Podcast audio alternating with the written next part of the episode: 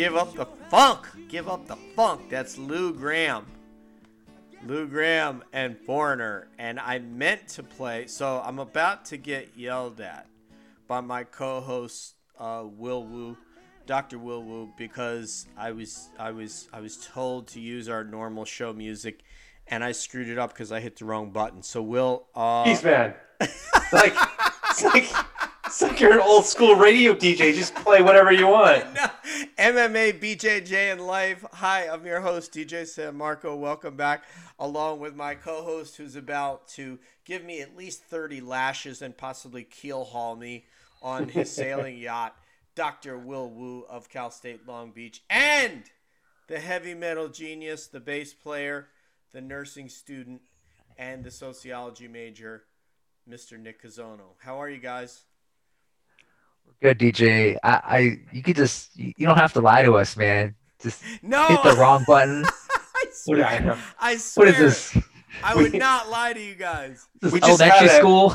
Okay, Dog we eat your homework? We just had this No, I strategic strategic discussion I will send about you, what music to play at the beginning of the show. I'll send you guys a screenshot of what I was looking at. I am being my my integrity's being challenged here. I will fight back, sir. I will I mean, fight back. We'll Will be like, Will wanted Rage Against the Machine last show when you played uh, who'd you play? Foreigner. Foreigner? No, you played uh uh, who'd you play last show? It was a good song. It was like a funk song. you know what? We're gonna be like uh, this is gonna be like Aaron Burr and Alexander Hamilton. That's that's where this is headed.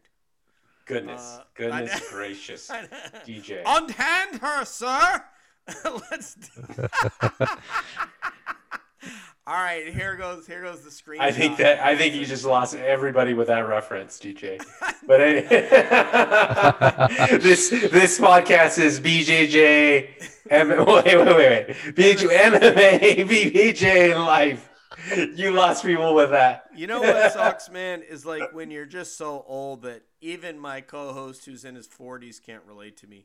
That's how terrible this is. Okay, so this is as when you open that screenshot, you'll see what happened. Now, before we go any further, I'm looking at the VU meters on the recording. I want to encourage both of you to open the settings and turn down your input volume a little bit. No way. No way. People people I want to hear me loud. People want to hear Will. No way, man. This is under video settings. no, All right. go I to- took it down a little bit. Go to where it says I will not go down any I will not oh. decrease yeah. the volume any more than that. Audio settings. I love it. See what he's see how he's trying to take over the show. Will Oh, is God. so vain. Yeah. Yeah, you see this? He's choosing his own music Oh after we agree God. upon. All right, did The you guys show look music. at the screenshot? Did you look I- at It It says, Yeah, it- Okay, I didn't click on Funko. I clicked play, thinking it was going to pick Funko Rama because it was up there, but I, it still had feels like the first time up there. So, okay. I can, I can, can you give me a I moment can. on that? Yeah, I can, Okay. I can empathize with you on that. Turn your head, Will. I'm going to kick the ball towards the tee. Okay. Well, technically, if technically, if I were to, if I were to give you a mulligan on this one, we'd start all over like it never happened, and you play the right music. Okay. Oh, So basically, what you're doing is you're not asking for a mulligan, you're asking for forgiveness from Nick and I. okay, I'm Or from- asking. sorry. I beg your forgiveness. Sorry, from Nick and me, if I'm being grammatically correct. Will is going to uh, keel haul me, but luckily his sailing yacht has no barnacles on it, so hopefully I won't get cut. Uh, it won't be like the Black Pearl or anything, Nick. I don't want you to have any visions of you know me with Captain Jack Sparrow. All right, pirate reference. Uh, All right. I know. I'm on fire tonight, guys. Yeah, remember, baby. remember, this Yeah. is BJJ, MMA, and Life DJ. MMA, BJJ, and life. DJ San Marco, Dr. Will Woo, Nick Cazono. Let's break it down. Let's go. Let's do it. All right. So Anthony Davis, he's probably going to sign a two in one. Oh, wrong podcast. Oh yeah.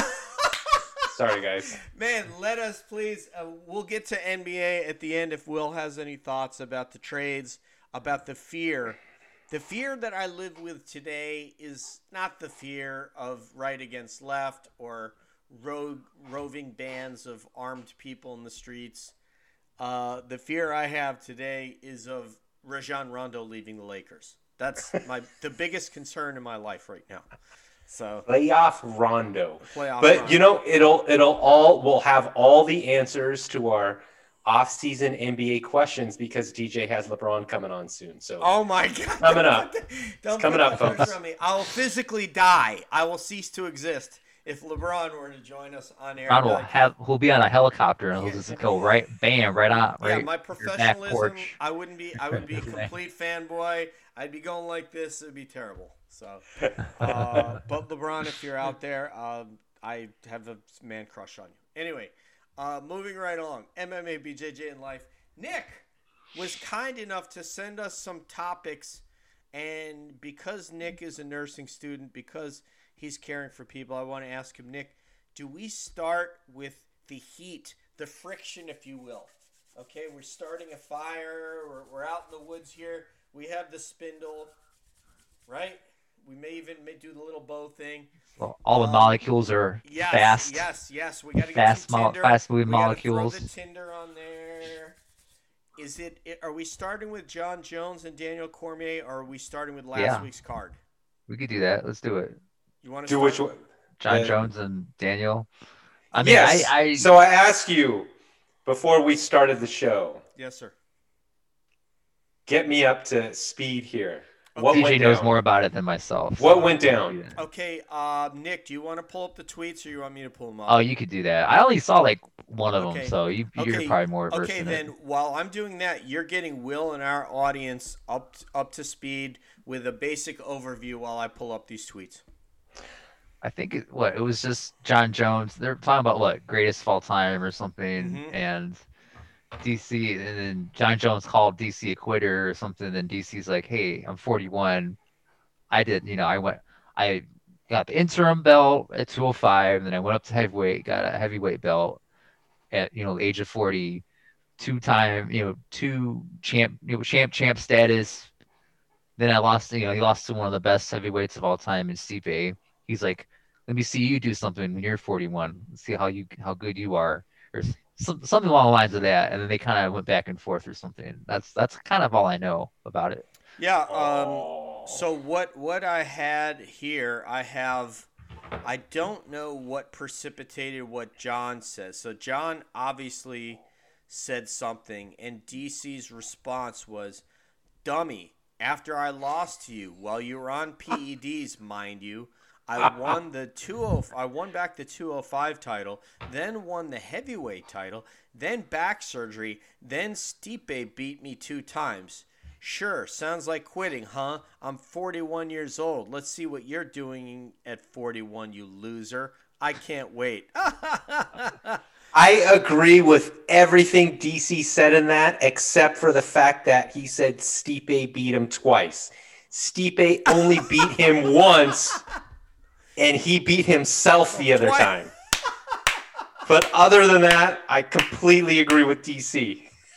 Nick is going to remain neutral on this because he wants to be able to go home to Cleveland without getting shanked at the baggage claim. Is that fair to say, Nick? That's fair. Yeah, I'm, I'm I'm going back in December, so I don't want to get yeah, my. I, I, I suggest you not say people. anything.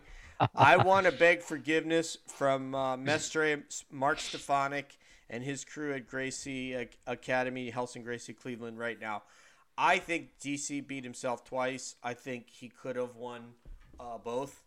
And uh, here he says uh, Victor Conte, uh, the fa- and who I know Will knows very well. Yeah. What was the name of that? I don't remember the name of the lab in NoCal, right? Balco. Balco, thank you. Uh, and B- Victor Conte says, uh, colon, Jon Jones, low testosterone levels before UFC 182, highly suspicious.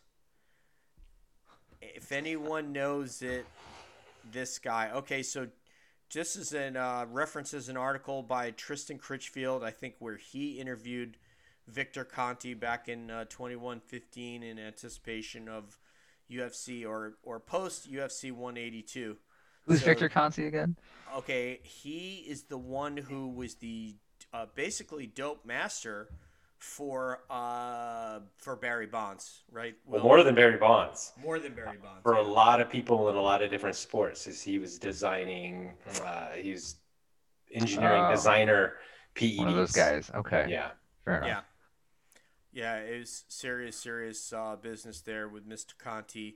Uh, and so I guess uh, Tristen Critchfield, who is the editor of Sherdog.com, uh, must have interviewed him back then. So, uh, so then it says Daniel Coast uh, posts right here: Jon Jones removed from UFC t- 200 for potential uh, doping violation. This was by the Associated Press, and then he goes, "You think he was trying to cheat against me?" exclamation point! Exclamation point! He all- would. Jon Jones is such an outstanding citizen. He would never do something like oh, that. oh, we're not done yet. Never. That, that oh was, my gosh. That was UFC 200. Then it's UFC 214. Jon Jones failed drug test before UFC 214 fight against Daniel Cormier. So that's two, plus the low testosterone one uh, at UFC 182, which uh, is the one where I think. Um, I think after that is when he went on the clomiphene, the estrogen blocker, or whatever. So, a lot of heat between DC and Cormier, and um, you know, it's it's it's really sad that. Uh, and now Todd Martin writes a piece. Okay, so I gotta send you guys this piece from Todd Martin, and I don't mean it's called "The Bottom Line: A Few Bones to Pick." And Nice. ah, When was yeah, this- oh, when was very this written? Creative. Uh, this was written today. This was released today on Oh, Sherdog.com. oh wow. So I'll, Oh, I'll put it to you there. Send it to you guys. Give us a little breakdown. Give us a little summary. Well, I I, I haven't Yeah, read us the. the it's Notes. it's quite long. It's quite long. But basically, it says they've been engaging in a war of words. When Oh, DC re-engaged his arch rival this week, it's easy to imagine them. Uh, and then he talks about a Jones eligibility status for the greatest of all time. And Cormier's argument is Jones is or isn't at that level, but rather that the fact that he failed drug tests in the past means he simply shouldn't be considered in the discussion. Uh, Not only did he fail drug pass in, or d- drug tests in the past, but look at what organization he's failing it for. He's failing it within the UFC. So it's not like he's failing it with um, USA track and field or or th- whatever the cycling organization is called. He's probably failing it in uh, in an organization that's probably very negative friendly, or sorry, positive friendly. Right. Yeah, it's it's it's quite. That's a that's interesting. He's basically saying that it's ambiguous, and he. This is a very long. There, the notion of an unfair advantage in fighting is also not as clean of a distinction as it might seem. For example, some fighters have historically been known for pawing at opponents with their open hands and capitalizing on incidental uh, eye pokes to secure technical knockouts. So yeah, he, he's basically trying to. I'm sorry. Go ahead. Oh, Nick or me? They're really uh they're really digging up all the dirt on Jon Jones, kind of Oh no, he's the making their opposite. claims against. He's he's, He's doing the opposite. he's trying to defending rationalize. Jones. Yeah, Yeah, the guy's trying to Oh, rationalize. and- and- Whereas Interesting. he's Okay. basically Oh, comparing to put in putting Talk substance- yourselves. I'll be right back. parallels parallel. He's trying to I get- parallel I get- putting yeah. substances in your body with using techniques that are considered illegal. I get, I get what he's saying. He's saying, hey, he's on steroids, but he's he's still a good fighter even without the steroids. So is it really the steroids that made? And he's also saying that uh, what happens if you eye gouge someone on purpose or something? That's cheating too. Something. See, at least that's a what lot I of got people accuse Jon Jones of doing that, like his eye pokes, or some people say that they are deliberate, that he does them deliberately, and and everything. It, it, that's hard. That's a hard claim to to have some truth to really reveal absolute truth to that someone purposely pokes someone in the eye. Granted, I did hear um, Frank Trigg. He's like he's a little old school, but he had he had a rivalry with um, Pat Miletich type fighters like Matt Hughes. He had a rivalry with Matt Hughes, and then Matt Hughes was friends with Robbie Lawler. They fought him, Frank Trigg and Robbie Lawler fought like in Japan years after he lost to um, Matt Hughes. And an interview with Frank Trigg, he's like, "Yeah, I tried to." Thumb in the eye. he, he, straight up said like I tried to th- put my thumb in this dude's eye because he did something to me, and and then even Robbie Lawler was like, yeah, he tried to thumb me in the eye, and you know what? When I knocked him out, I, I hate him again when he was unconscious because he tried to freaking poke me in the eye with his thumb. I was like, oh gosh. So that's like the only instance that I remember of a fighter straight up just revealing that yeah, I tried to poke this guy in the eye. you know, just to try to it's funny, all these guys are going to try to come up with all these theories and they're going to try to take unempirical, subjective thoughts and make it sound like it's data to say that the fighter that they like, who's been super successful, that cheated, is insignificant the fact that they cheated. But the bottom line is is that you have a whole pool of people. In fact, Khabib just tweeted that he took his test and said it was the 47th test in like a, a, a, relatively short period of time because he just did his test. And Daniel says they're still coming over my house. And Daniel was was sort of telling uh, uh, some the narratives of how he takes him to the smallest bathroom in the house and makes him really uncomfortable, sit on the toilet and drop a deuce while they're he's giving him his urine sample, etc., etc. The bottom line is you have these gigantic pool of people who have tested all these times. They've never been caught and they had great careers. And then you have this very, very small group of people relative to the, the overall group of 500 fighters that have cheated and then so they want people want to step up and make an excuse if they didn't think it was going to help them they wouldn't take it but they did and there's some people it was accidental. Some people it really was opening a package and and and there was tainted supplements. That's true. But then you just saw fighter after fighter after fighter after fighter say, "Ah, it's a tainted supplement, man. I don't know how this happened. I got it GNC." so oh. I'm sorry. That's called that's called being an amateur right there. Yeah, and Jon goes, "I got it. I took a dick pill from this guy at the gym, man.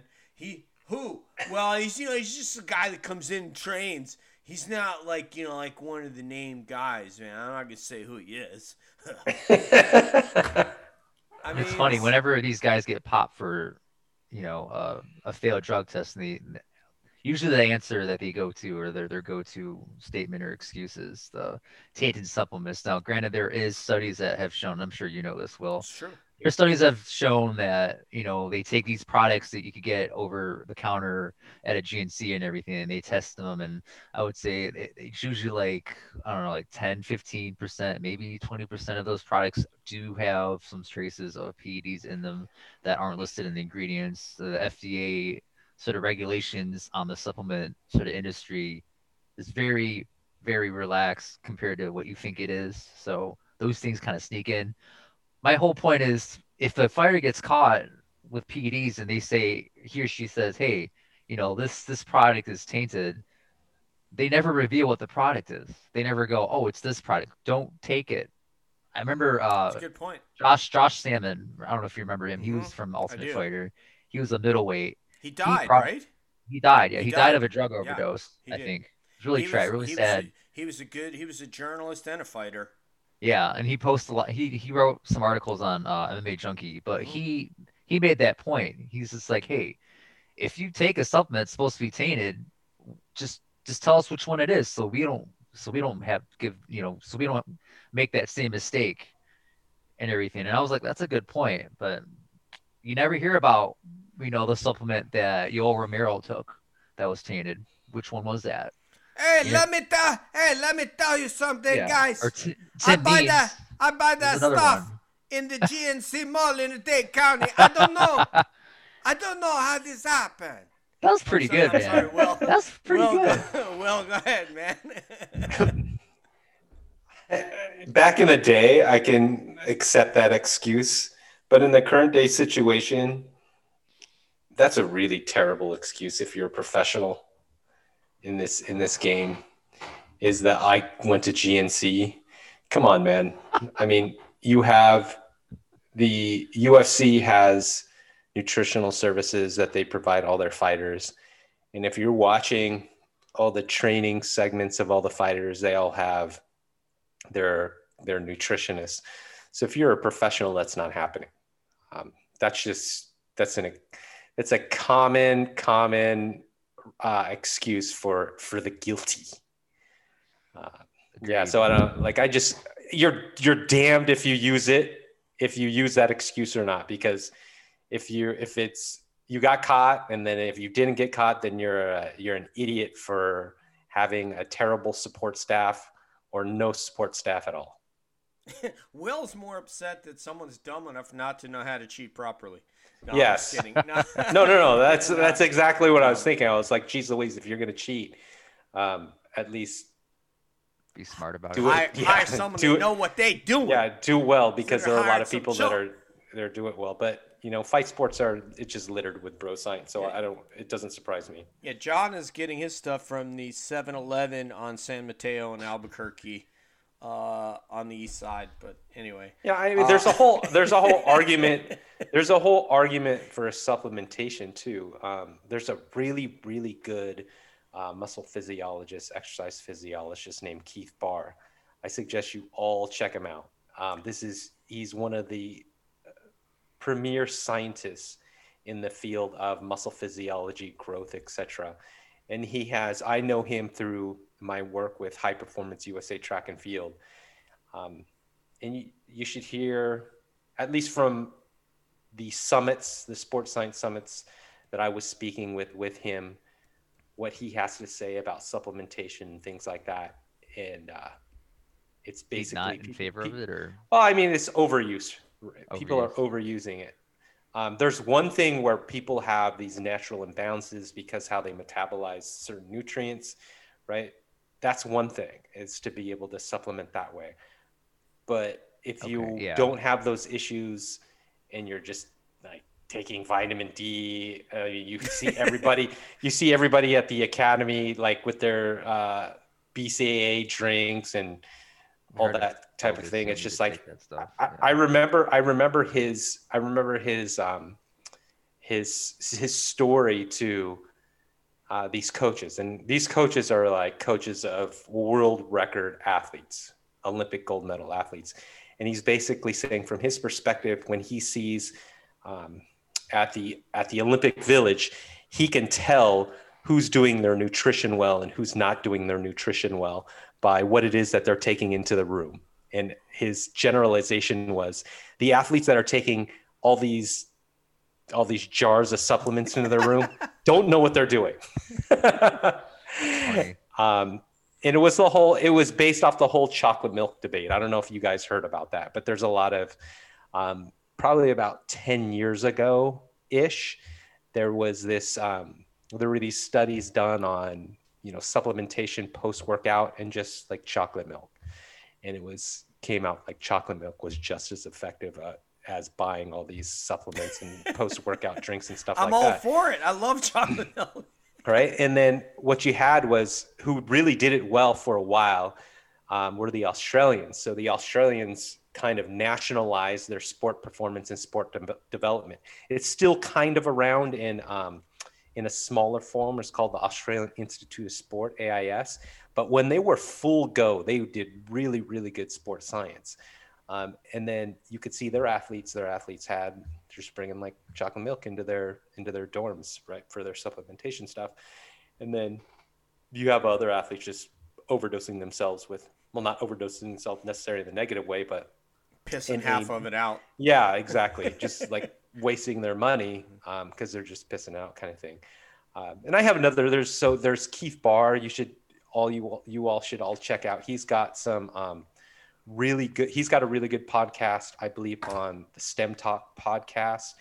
And then there's um, a couple other guys that um, are in the university system with me that I'll try to get on the show. But um, one of them was on the show with uh, Jim Rogan, And he does a lot of work with UFC fighters. Um, but we'll have him. I'll try to get him on the show. But he does a really good job of. He's my uh, he's my filter when it comes to the exercise physiology stuff because there's so much bullshit out there. So he's my filter for that. But um, I would love so to have much. that dude on. Tell him that'd be cool. Yeah, yeah. There's just his name is Andy Galpin. If you oh yeah, yes, yeah. yes, I've heard him. Yes, and he's also a muscle physiologist. Um, and he's on the Joe Rogan. He was on the Joe Rogan po- podcast at least once, and is probably one of the best. Like he has a lot of different people on there, but he's had a lot. He has a lot of controversial people, or I don't want to say controversial. Let me say, he he has a lot of people who do extreme types of nutritional um, carnivore programs, diet. right? Like all carnivore diet or whatever it is, like yeah. all dairy with like yeah, there's no. like a ton of them, yeah, right out there and um, every but then you see everybody doing these types of diets and just like dude what are you doing so i thought it was really good that joe rogan had him on because he was a really good bullshit filter to, to all the other guests that he's had on that's been um, advertising a certain way of eating and a certain way of not eating but geez man joe's carnivore diet lasted about a month and a half and someone's like yeah how's it going with that carnivore diet he goes oh i'm not on it anymore I mean, there's like, one thing. There's no world that that could be healthy, not having some vegetables. But uh, you got to eat vegetables.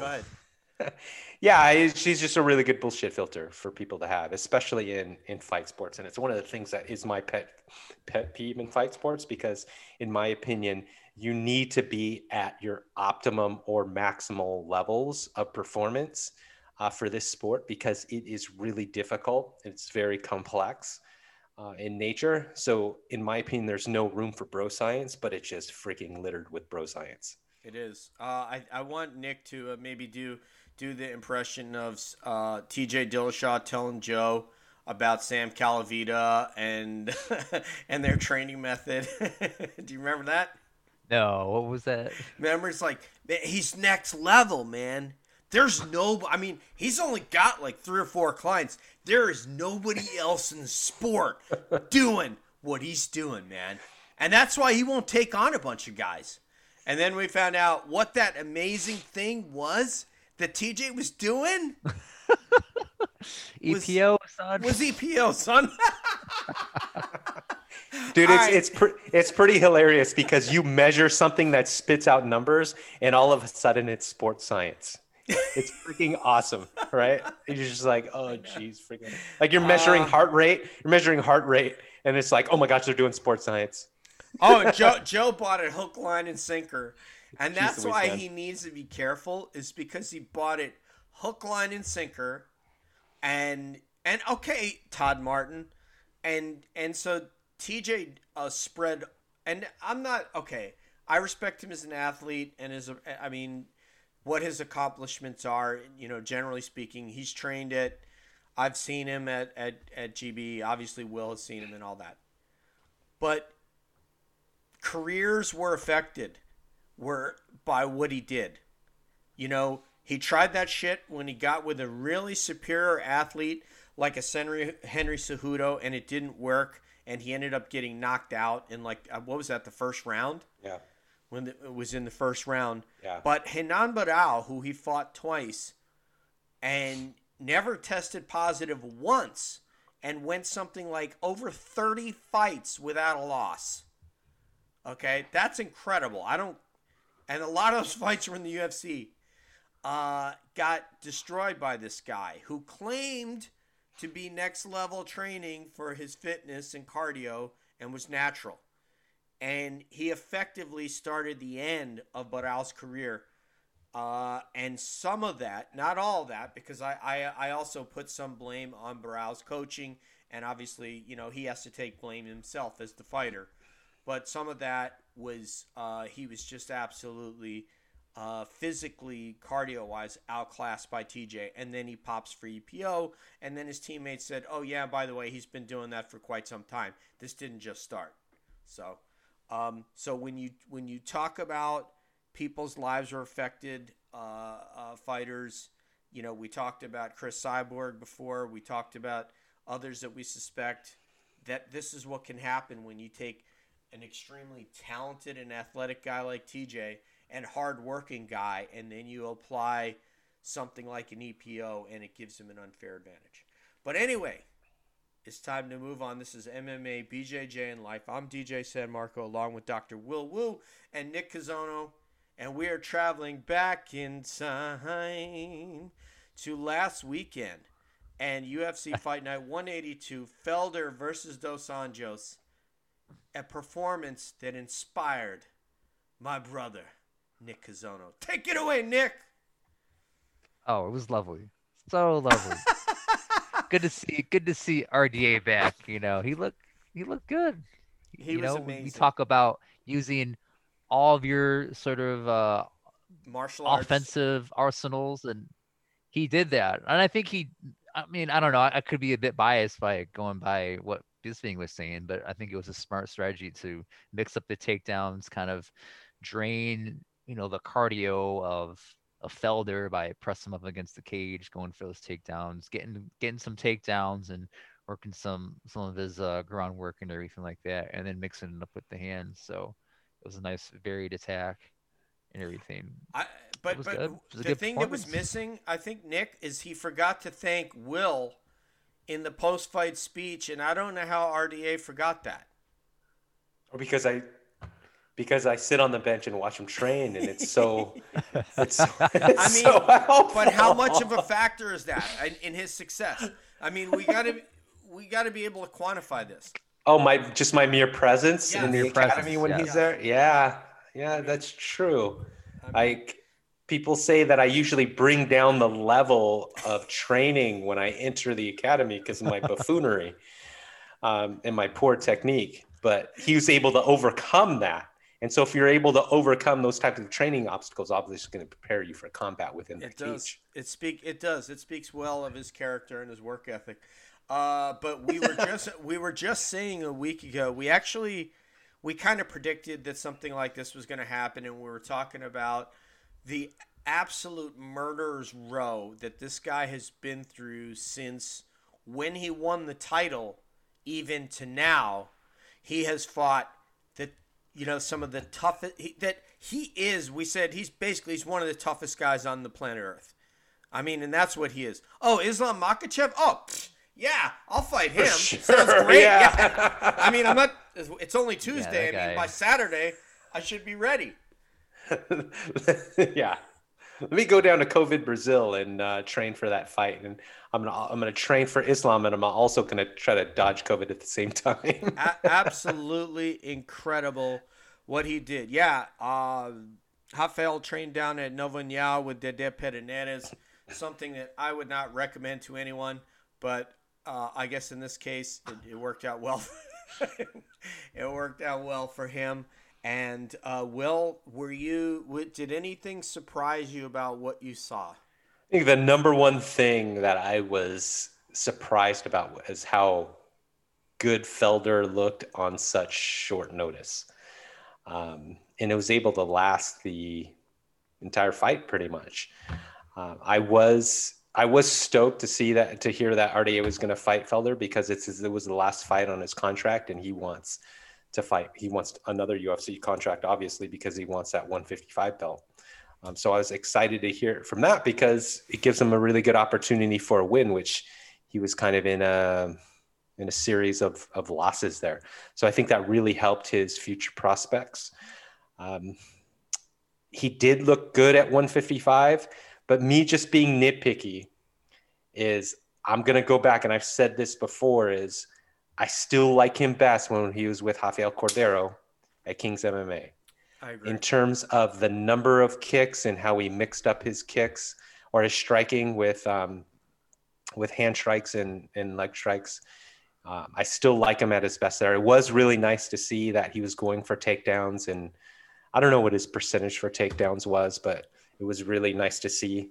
Um, but me nitpicking again, I'm like, there's a really big difference between the Dagestani guys taking taking guys down oh yeah, I mean, and uh, yeah, and just- oh, just- guy. yeah. and not even jiu-jitsu guys even just wrestlers in general and we have this conversation a lot dj is i'm always advocating to dj we shouldn't talk, we shouldn't say wrestling when we're saying takedowns. We should just say takedowns because what those guys do is more than just wrestling.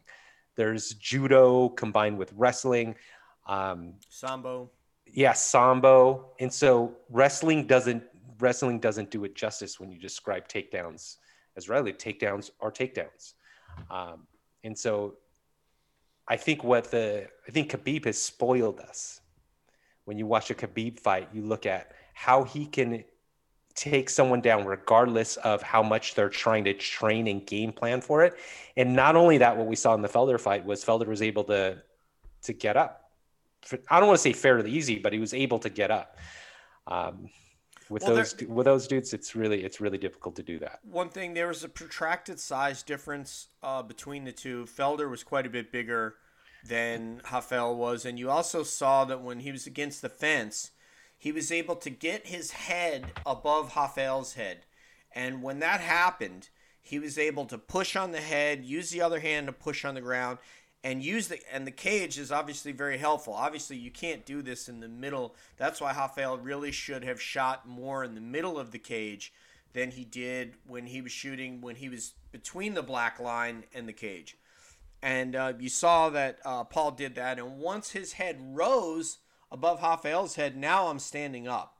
When Rafael noticed that a couple times and he tried to gather Paul and get his head above Paul's head, that's when you're holding somebody down. So there was a couple of technical discrepancies, but the main point is, um, and I agree with Will, that when he was with Rafael Cordeiro, the leg kicks he was throwing out, he destroyed Nate Diaz with leg kicks.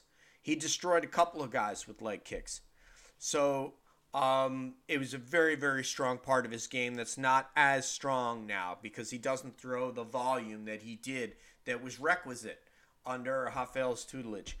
However, what we did get to see is a complete mixed martial arts performance where he said, I have a guy who's a great striker.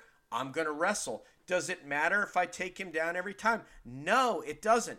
I just need to tire him out and get his arms to where he's not popping me, so where he doesn't have enough strength to fight me off, and to where when we are in the center of the cage, he's not snapping that jab into my face like he did in the first round. So his wrestling was extremely effective even when he didn't get the takedown. Nick, lightweight is looking pretty good, my brother. He looking like he's a, a Brazilian churrascaria. There's a whole bunch of meat, veg, salads, and taters. And Rafael's about to get busy on that lightweight division. What's up?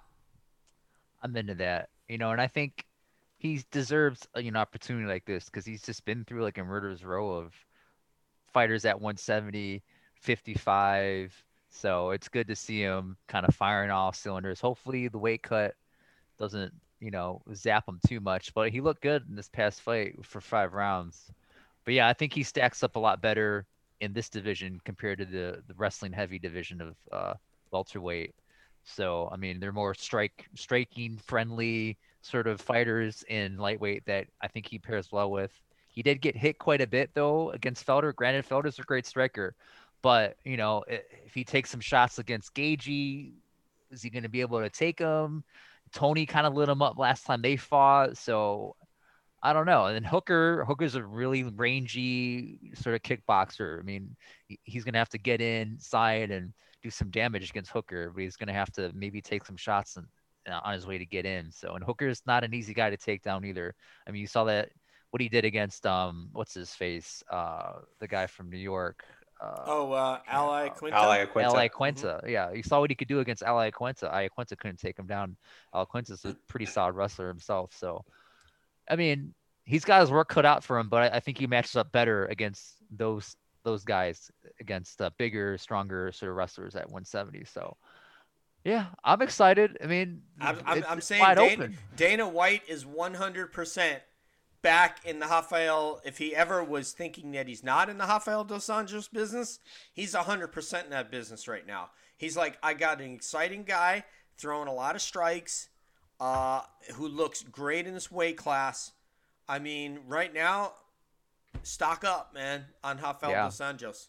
Yep. Even if he lost that fight, he'd be stock up right now because of the way he fights. And I got yeah. news for you. when you guys look at, at, at boxers and strikers, and there's certain guys that have really good head movement. You know, you've seen guys with a lot of lateral head movement side to side. Rafael is never going to be that guy. He is going to be a guy that's going to take one and he's going to give you one. He's never going to be, and that's okay. I mean, there he's in great company in that regard. There are a lot of guys in, in the. There are some people that are really good at slipping punches, really difficult to hit, and some people are not. You know, some people are more have that boxing style. I mean, the best hand striking um, martial art in the world is boxing.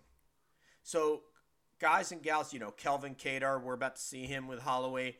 Um, these guys that can avoid strikes, that have a lot of lateral movement, and can take their head offline when they're throwing a punch, uh, they want to hit you without getting hit.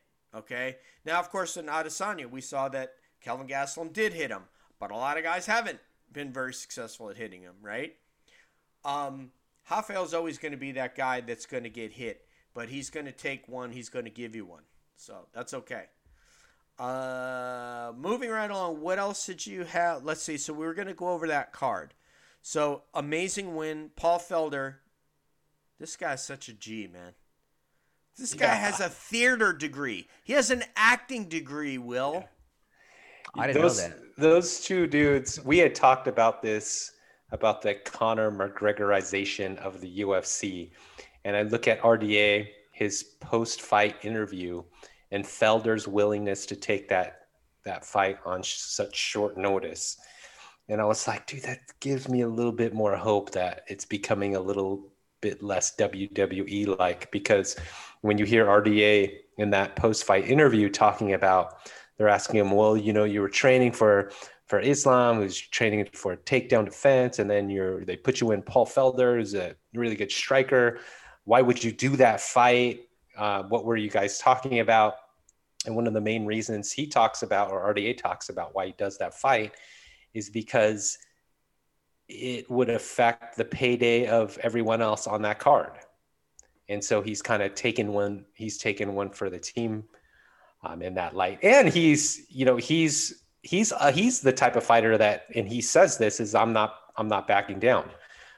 My philosophy is be to be strategic about how you take on fights. His philosophy is I'm going to fight anyone, right? Kind of thing, right? And so that's kind of the that's the old school UFC that I really that made me like or gravitate towards MMA in an overwhelmingly fashion um, from the boxing game, which is just really difficult to watch these days. I'm going to agree with Will, but I'm also going to point out a reality of what the UFC is. There, the UFC, and we're gonna we've pointed this contrast out before, this juxtaposition, if you will, the juxtaposition between the Fertitta owned UFC and the corporate owned. Um, tell me the name of the company, Endeavor you know, it's that entertainment group. Um, WME IMG Endeavor owns yeah. the UFC, yeah. uh, owns Zuffa, if you will. When the Fertittas owned Zuffa, the fighters had a little bit more leverage to say, I will or I won't. If you're an astute observer, like I'm sure Rafael, Rafael Dos Anjos is more than anybody on this show by magnitude of 10, he knows – if you get mouthy with Dana White and tell him, I will, I won't, I will, I won't, uh, he's going to act a lot like a certain political figure that we all really love, and he's going to tell you to F off, and he will put you in the penalty box. And that is something that did not happen because a lot of these guys would just call Lorenzo Fertitta and say, look, you know, Lorenzo, this is what I want. You know, Dana's doing and and Dana would be brought back into line. There's nobody to do that now. Dana is omnipresent, and Ari Emanuel and Patrick Whitesell are not. They're like, we want to see dollar signs, we want to see margins, and we don't give a shit how you do it. And so Dana has much more free reign with his 9% of the company now than he did when he had 9% of the Fertitta's company. So that's why I think Rafael Dos Anjos is playing the smart game for him financially and the long game to get the most amount of fights and get paid regardless of who he has to fight. He's like, I'm going to be banking. Ch- I'm assuming I'm going to be putting away checks for my kids' college, my future, my family, etc., etc. Yeah, that's what he's doing. I mean, who else would would would do what he's doing? But he knows if he were to try to buck Dana, look at Colby Covington. These guys went to the damn uh, Republican convention together, went to Trump rallies together, and and when he pissed Dana off, Dana put him in the penalty box. Well, is that more Dana or is that more the higher up saying like, "Hey"? No, that's Dana. I trust. How do you he, know that? I know that. I know that. He has his, more his, power today than he had.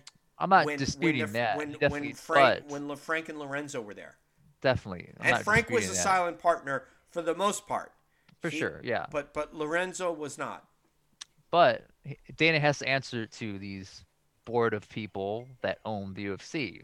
So therefore, you know, they don't care. They they just want the almighty dollar. So man, they could easily just say, Hey, this guy's not taking the fight, F him. You know, Colby Covington's not taking the fight against whoever, you know, for the title or whatever, or they can't agree. They're, they're like, no, we're not going to pay him that much. I mean, they could easily just, I don't know. I think it's, I think Dana's under, not to, you know, back or sort of defend Dana, but I think there there is some sort of sort of higher ups that he has that Dana has to answer to that I, might I lead him to be. I just explained. I just explained. But you're saying he has all the power, he, which he, he, he has does. carte blanche based on the margins, the margins that they want to achieve, and and they've pr- probably given him some guardrails in terms of what he can spend on an event and different yeah, fight matchups yeah, yeah, and things like that. But he has more carte blanche now because they you can't call Lorenzo, you can't call Frank. They don't come to events and say, "Hey, look, this is going yeah, on." It, it, it, trust me. Yeah, I know I know enough of these guys personally and these girls personally that I hear I hear things. You know, my friend, and I know. I, this, is, this, is, this is a terrible time to bring this up. My friend Jussier Formiga was cut. Yeah, uh, I heard this week about that. Yeah. So um, I've been friends with him for a decade. I've spent the last three holidays uh, to uh, Thanksgiving and Christmases with this guy, and I'm going to spend this Christmas with him as well.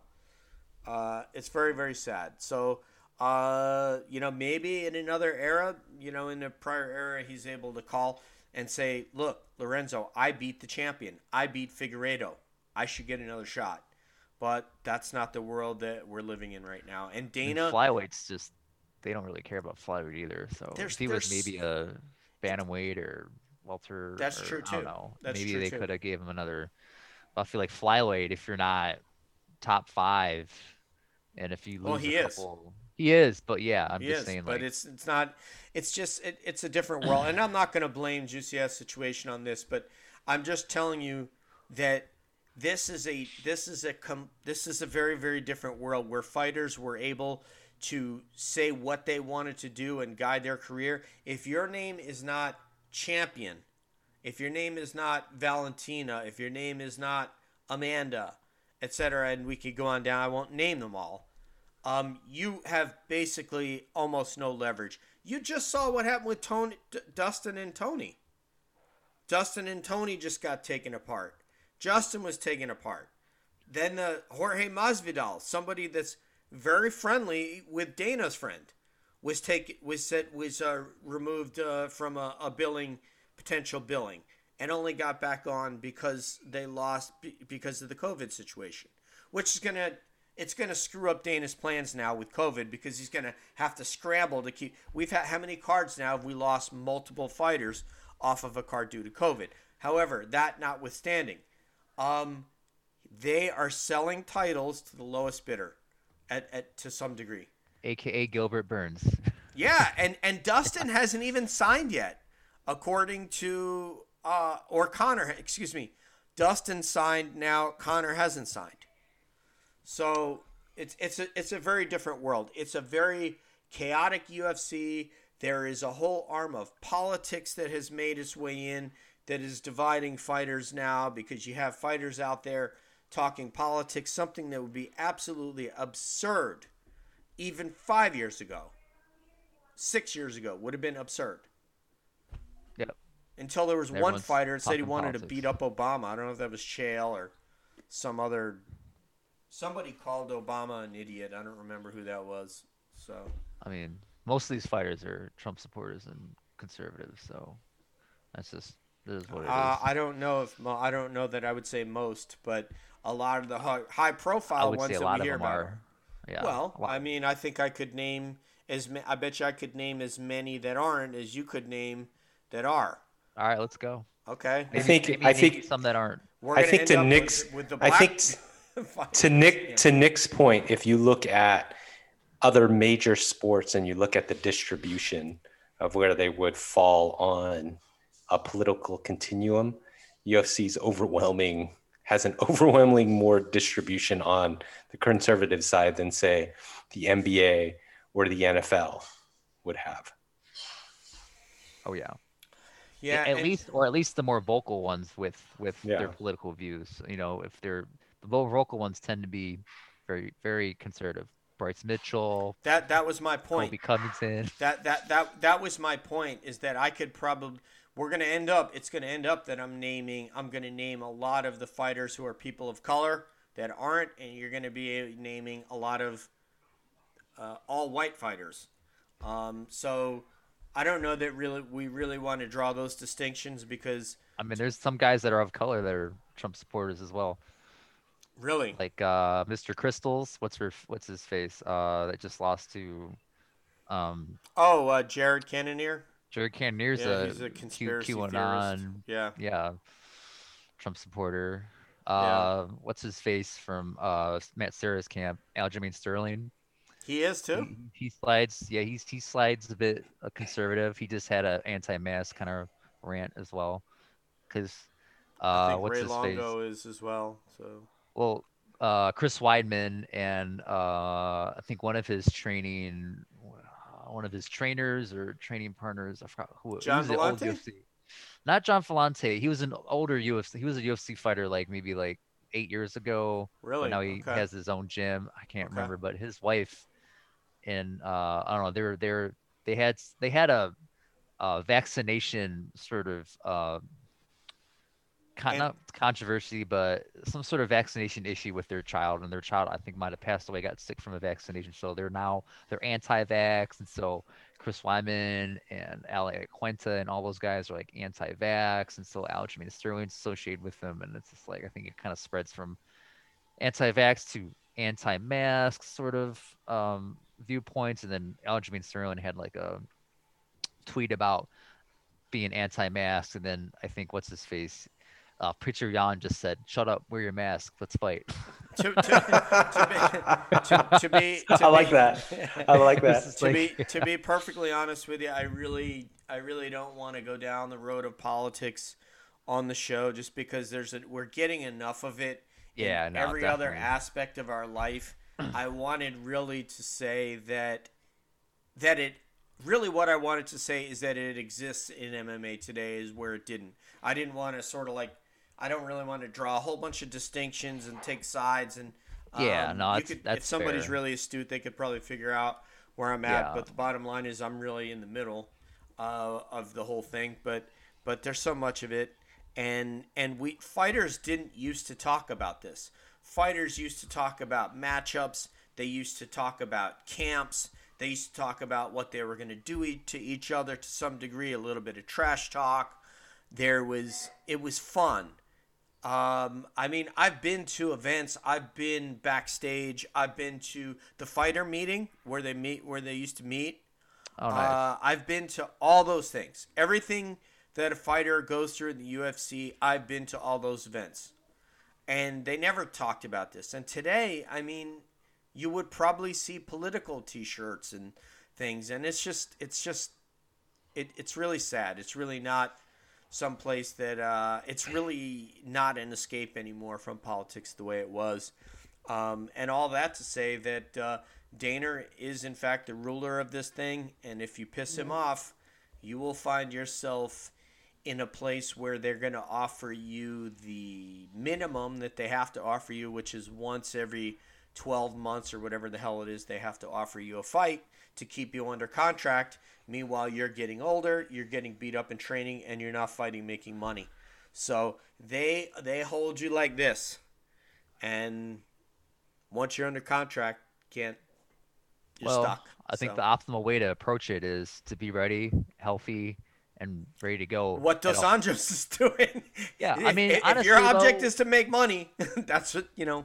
I mean, if you're, I mean, there's a small window to make your splash in this in this game. So, I mean, I feel like if you're not ready all the time, kind of within range of your weight, it's a, so you know you could take a fight on you know a couple weeks notice if you're low enough. Granted, it's easier said than done, but I feel like all these guys and girls should be in that sort of state What to take, especially now. What of said, right? What Chimaev said, what Yeah. Rafael Dos Anjos said, what uh, Angela Paul Hill. Felder said, Angela Hill said, exactly. Um, you know just always be ready and you know if and and you could be strategic about it too i mean if yeah if Kamzat Chimaev needs an opponent you're and you're a you're a, you're a, a rookie you're not going to raise your hand and be like all right sign me up let's go you know i mean you there's some there, there should be some sort of uh decision making and strategic sort of ways strategery, if you will. strategery or All right. yeah that's All even, right. is that From- even a word From the wise words of Philippe Delamonica, don't get ready, stay ready. Get, There can I go. get an amen? All right, really quickly, um, guys. Will uh, Kamzat Chimaev is fighting Leon Edwards. The odds came out, and the odds are. Will uh, Nick look that up for me on um, on What- uh, what's the site MMA fighting. The odds came MMA out. Fighting? Uh, Okay. Chimaev is favored. I think rightly so. I think, I think uh, Chimaev is going to take this, and Leon Edwards is going to go down. Well, they promised Leon Edwards a title shot if he beats Chimaev. So I guess get, get, I mean, that's Will, like the only way I Will, think they, who's they getting had that? him. Who's getting that title shot? Will.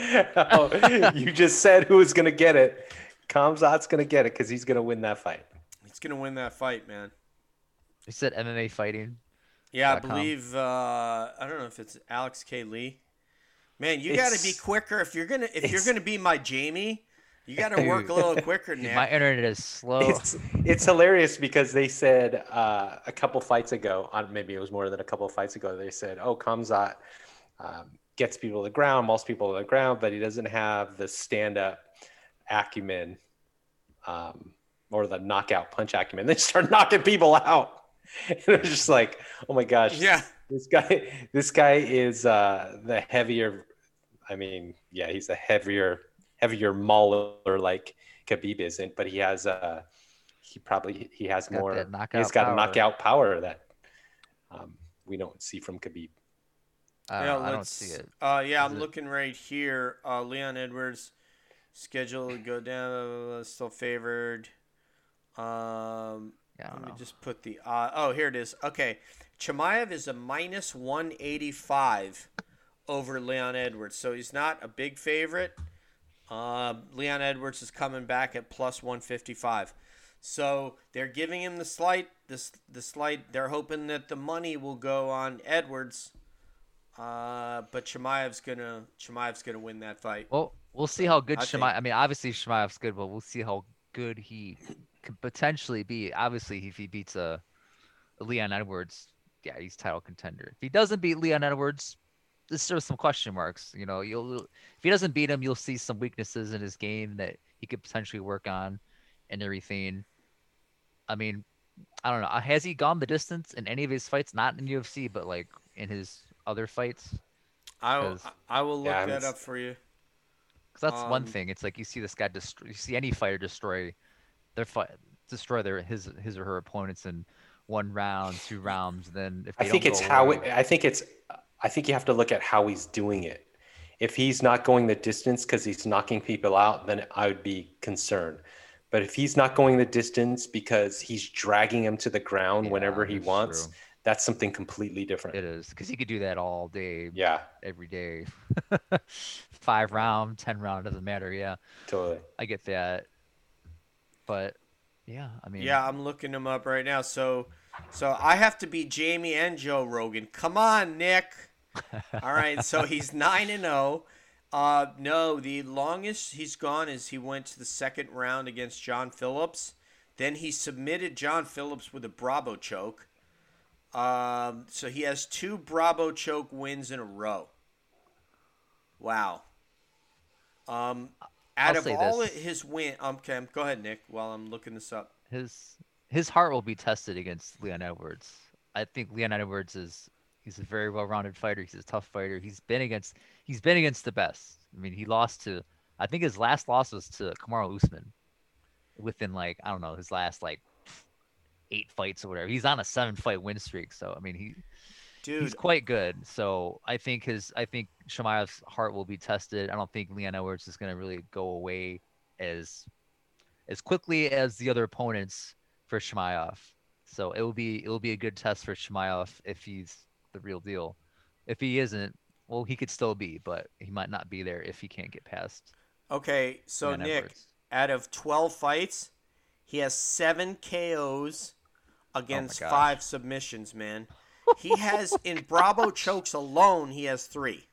Jeez, And of, of impressive. a guillotine, a mata leão. I mean, this is ridiculous, man. This guy is really, really good. I, I, I, what I'm trying to say is, I'm trying to be bold here. I'm not trying to take the central position uh, and play the role of the Swiss embassy. I'm like, he's gonna win. He's gonna beat Leon Edwards, and and Will is saying that. Where are you, Nick? Is he gonna win or who's gonna win, Edwards or Chimaev? Uh, I mean, hmm. If not, you're gonna get lunch for two gonna go Edwards. with Alexander I'm gonna go K. Edwards. Lee at a Korean food truck that has the Korean tacos. I don't know how LA.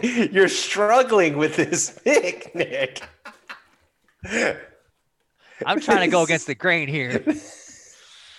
Come on, man. I'm trying to like Say how you feel. Anytime Say how me and you really DJ have, feel. like, uh, There's there's a group of fighters just- that just have the I have some blueprint. sympathy for.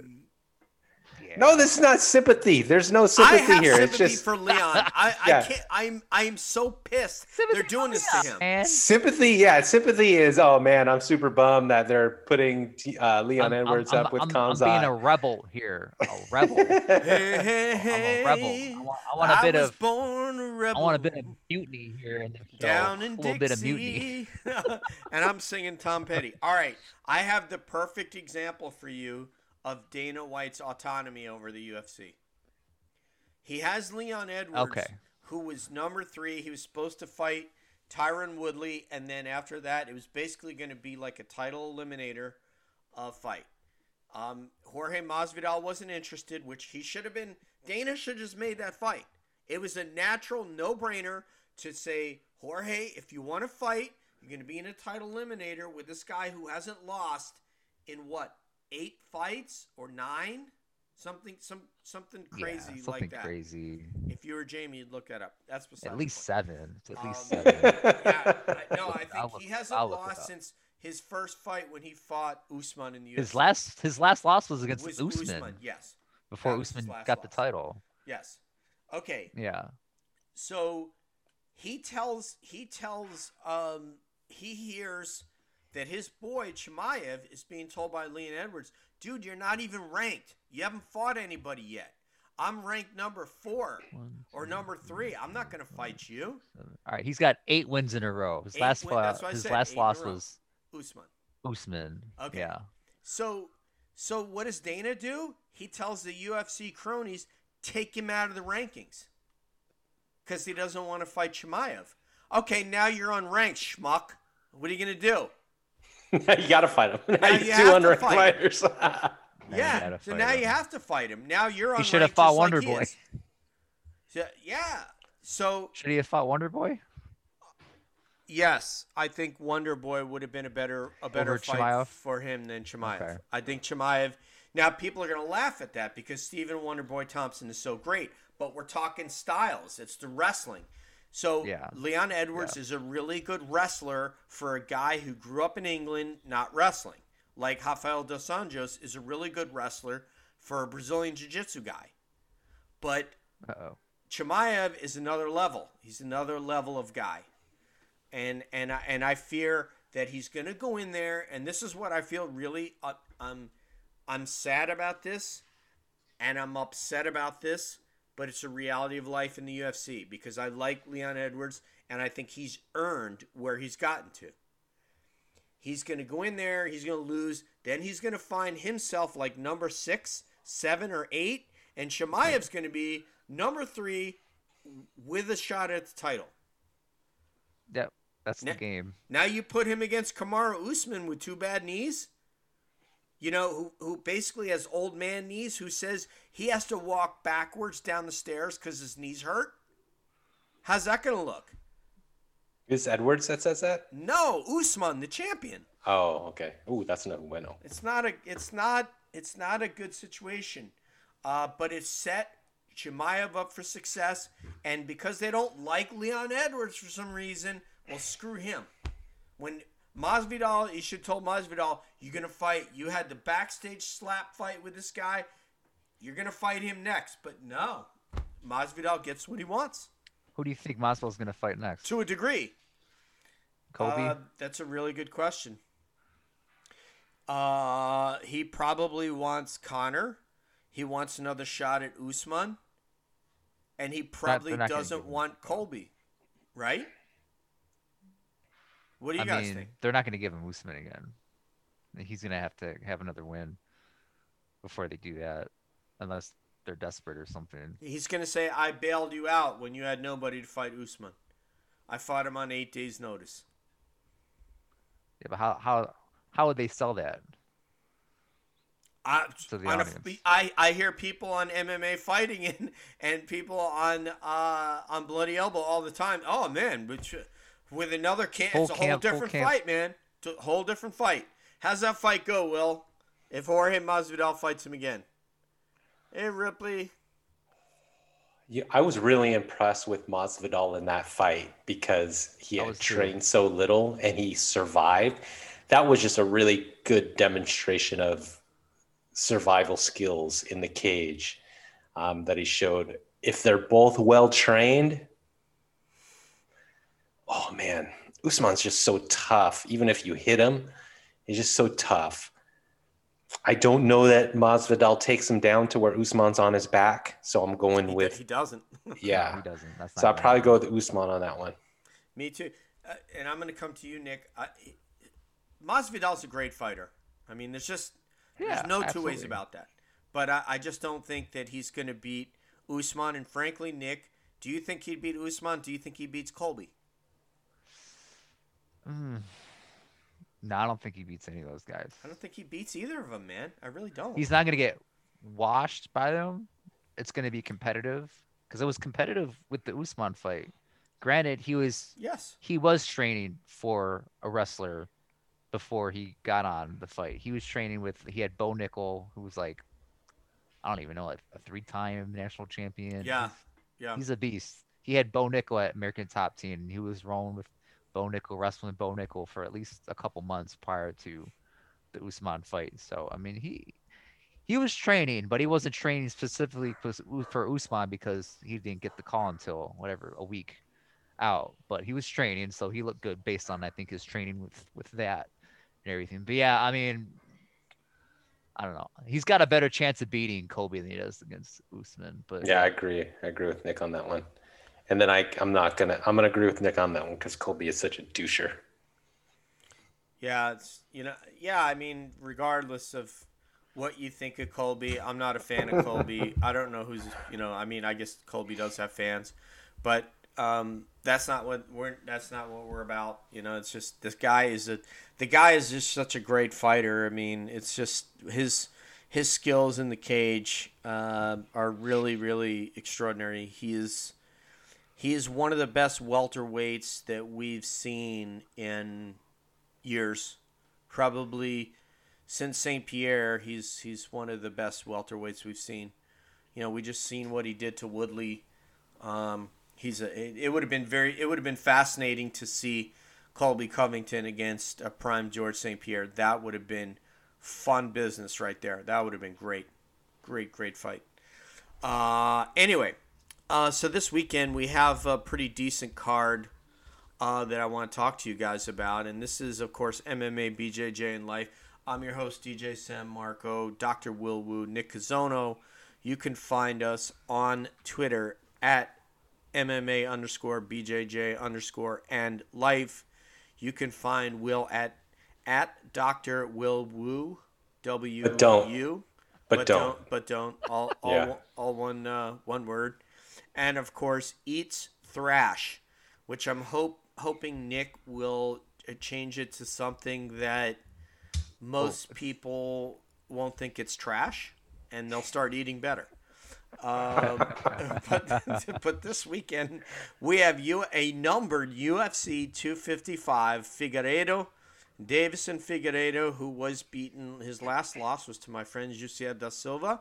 That's his one loss, 19 and one. His one loss to Jussier Formiga da Silva, who beat him in a decision against Alex Perez at 24 and 5, the excellent wrestler out of NoCal, um, who uh, stopped Jussier, but he's, he's a great great fighter. Uh, in the main event, he's 24 and 5. Uh, what do you have to say about this matchup, my brother Nick?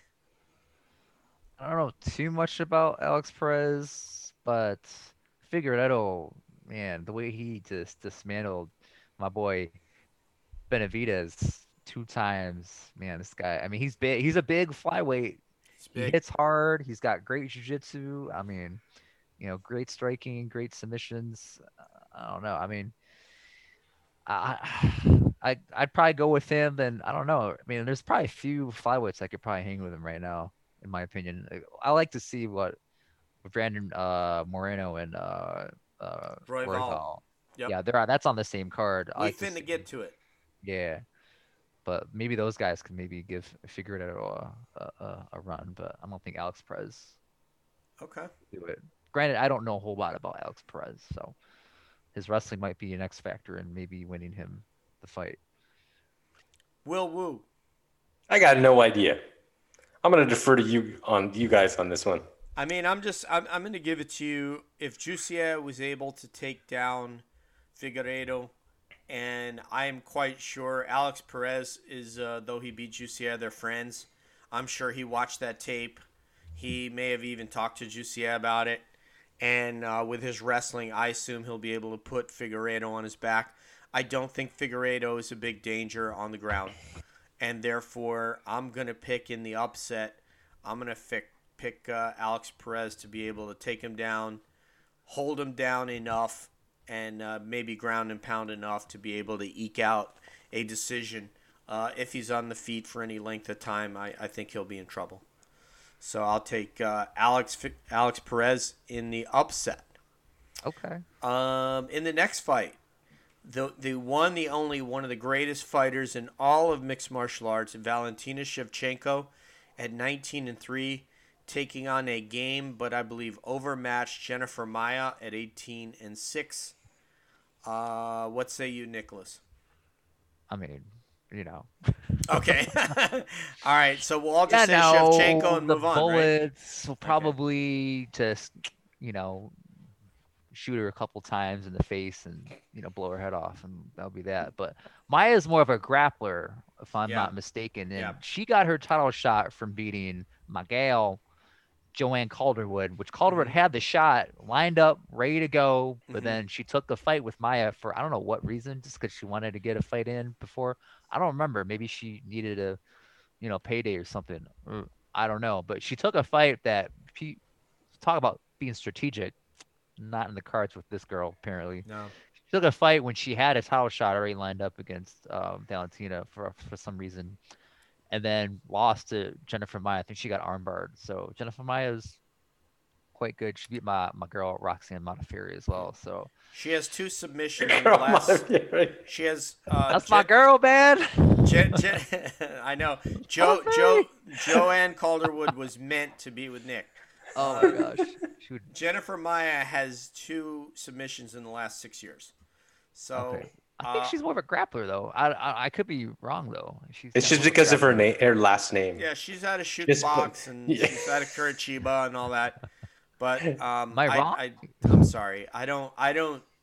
And I don't think. Um, Will go ahead, but I don't think anybody's going to say anything other than Shevchenko. So should we just move Yeah, on? she's yeah, she's a beast regardless of male female. She's a beast of beasts. What does Yeah. what does Valentina go from here though? I mean, do you really do you It's guys gonna want be- to see uh, Amanda Nunes? No. Well, yes, yes, and no. It it she will eventually fight her, but I think uh, Jessica Andrade is going to get the next shot. Oh, She's probably going to get one more fight, and then it's Yeah. going to be her. And I think, I don't, I, I think sh- that'll be one of the first times that that Andrade is is really really overmatched, other than being knocked out by Rose. So, um, so that's what I think is going to. What happened in the second fight with Rose and Andrade?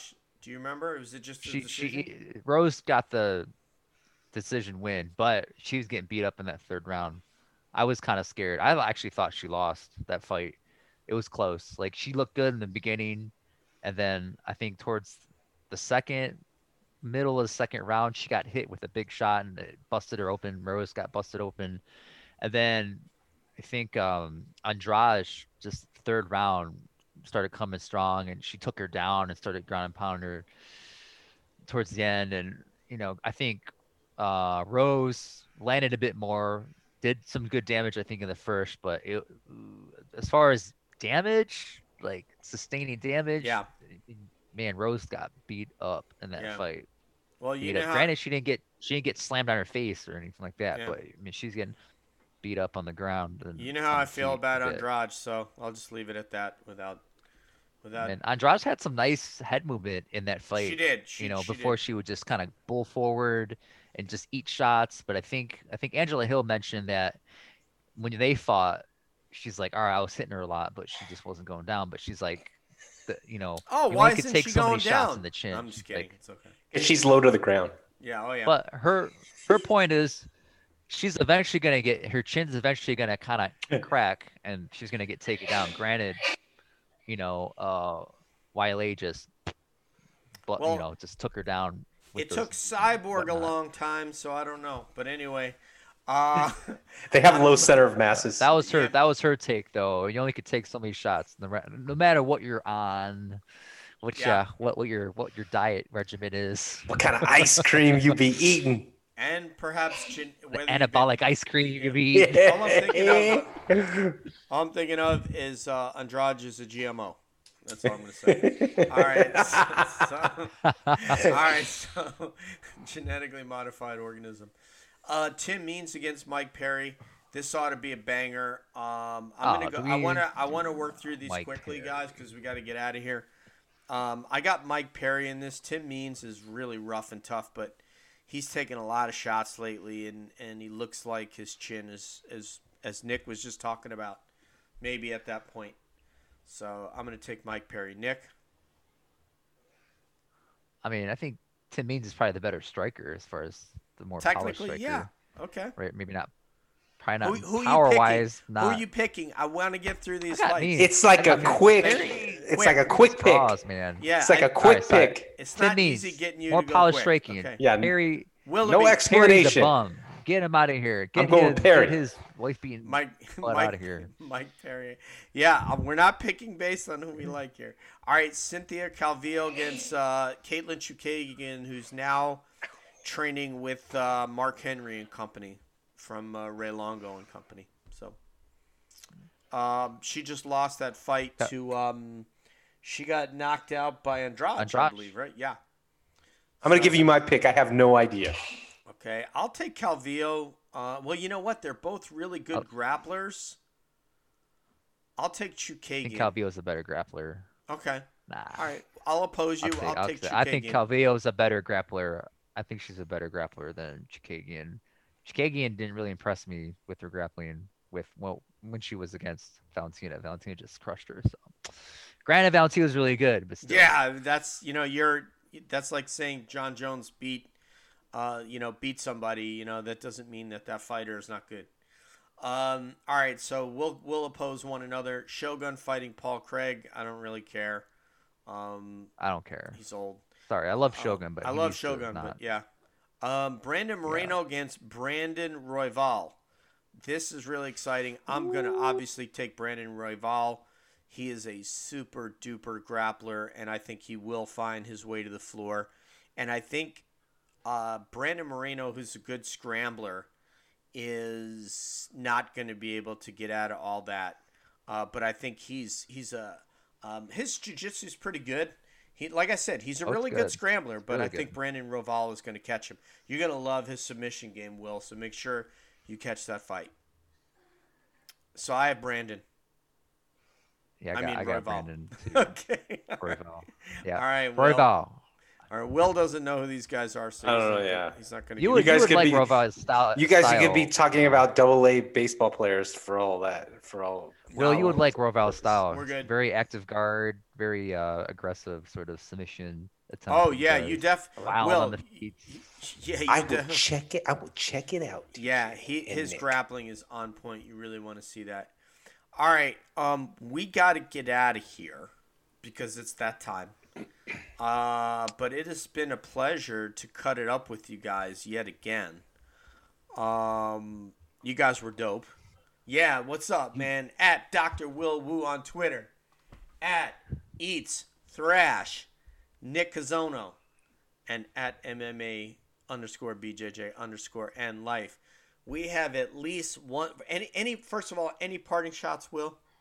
Yes, you're giving my Twitter handle out, but for all of those who are getting my Twitter handle, don't contact me, don't follow me, don't do it.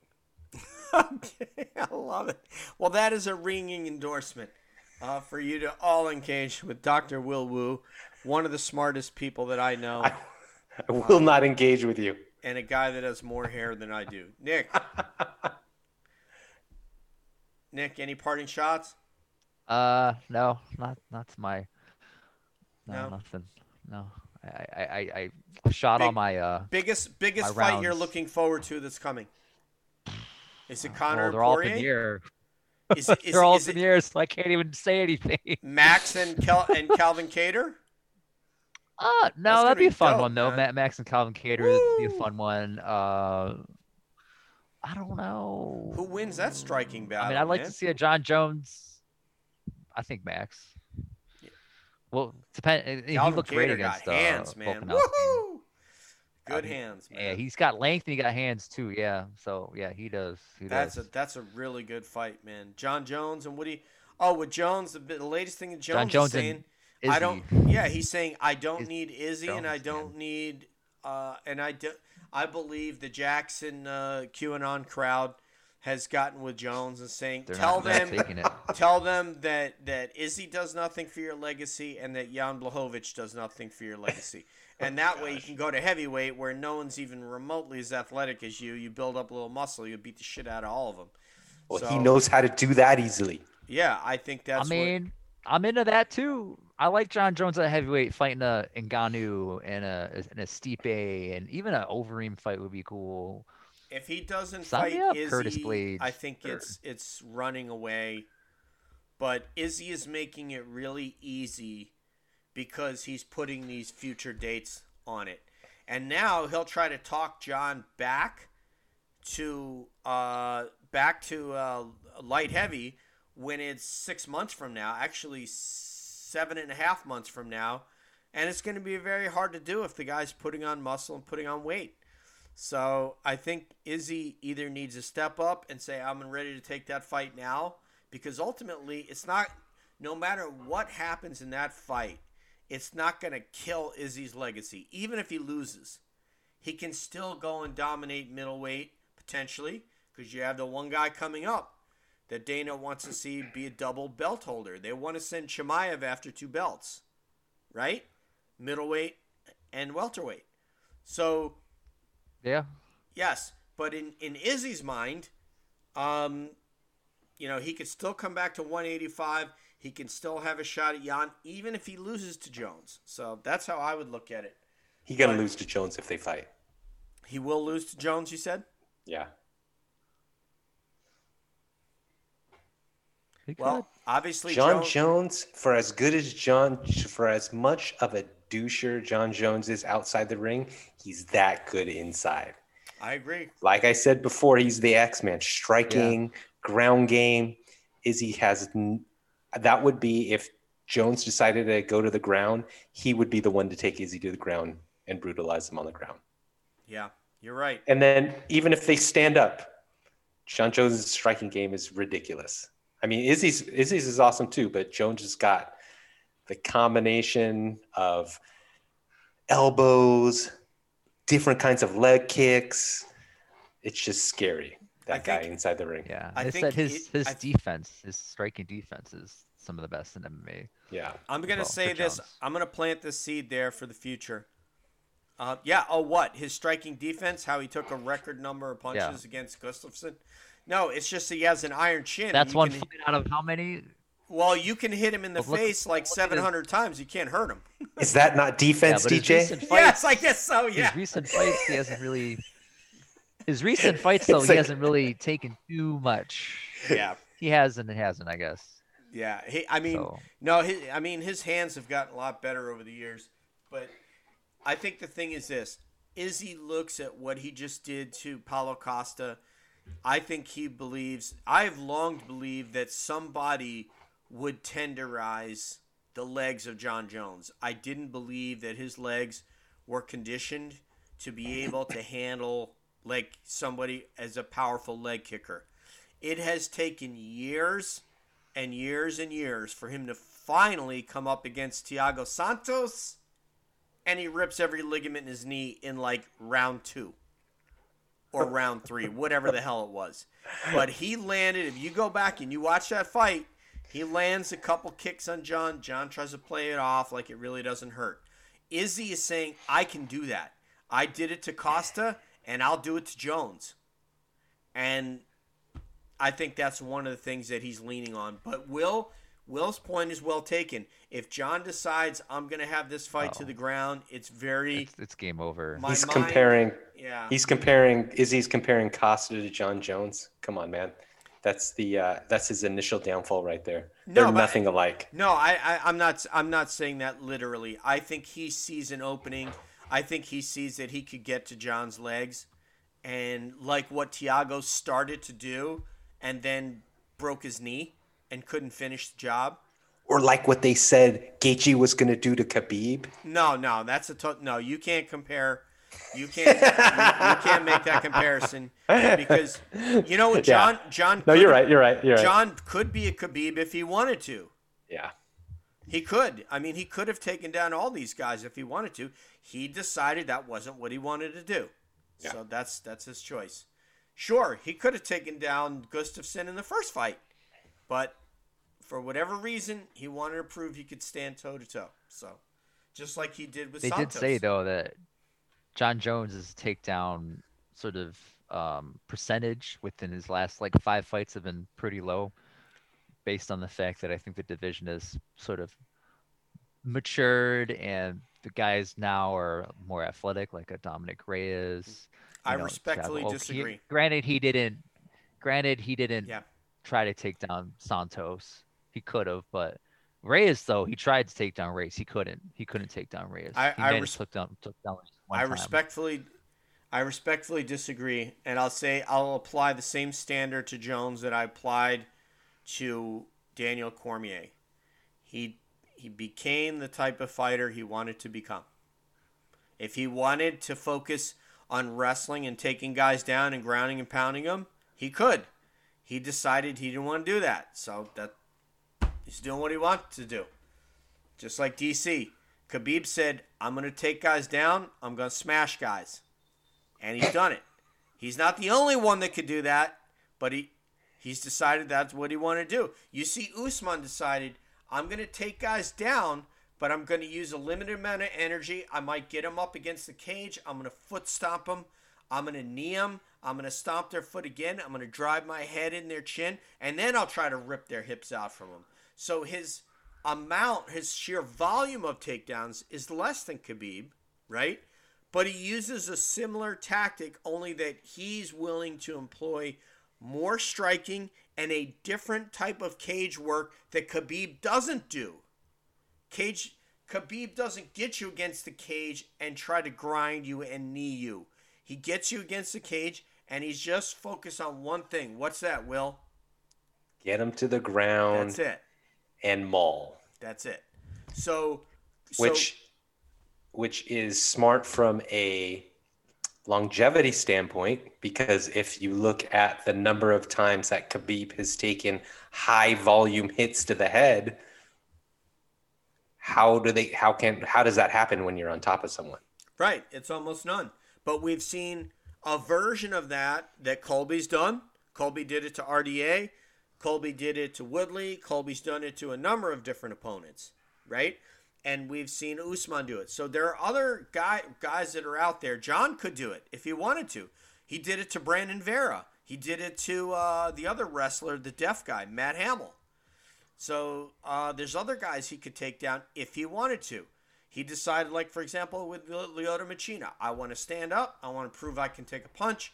I want to strike with this guy, and then I'm going to guillotine. I'm going to put him to sleep standing up, which he did, because he's six foot five and he guillotined the guy. Oh, he did take down Machida and busted him up, and then Machida came and then scrambled to his knees and then scrambled up to his to stand, and then that's when Jon grabbed the choke and just But when he Out. decided in the second fight he wanted to take down Gustafsson, how quick was that? oh yeah, it was He yeah. he took him down within 20 seconds. It was he over. was over because his ground and pound. I mean, nobody nobody can. There's nobody that can stand up to Jon's ground and pound. When if he decides he wants to hip down on you and hit you with elbows, it's over, man. He's just decided that he wanted to be able to do a myriad of different things. It's a beautiful expression of mixed martial arts that he does, but it's what he decided.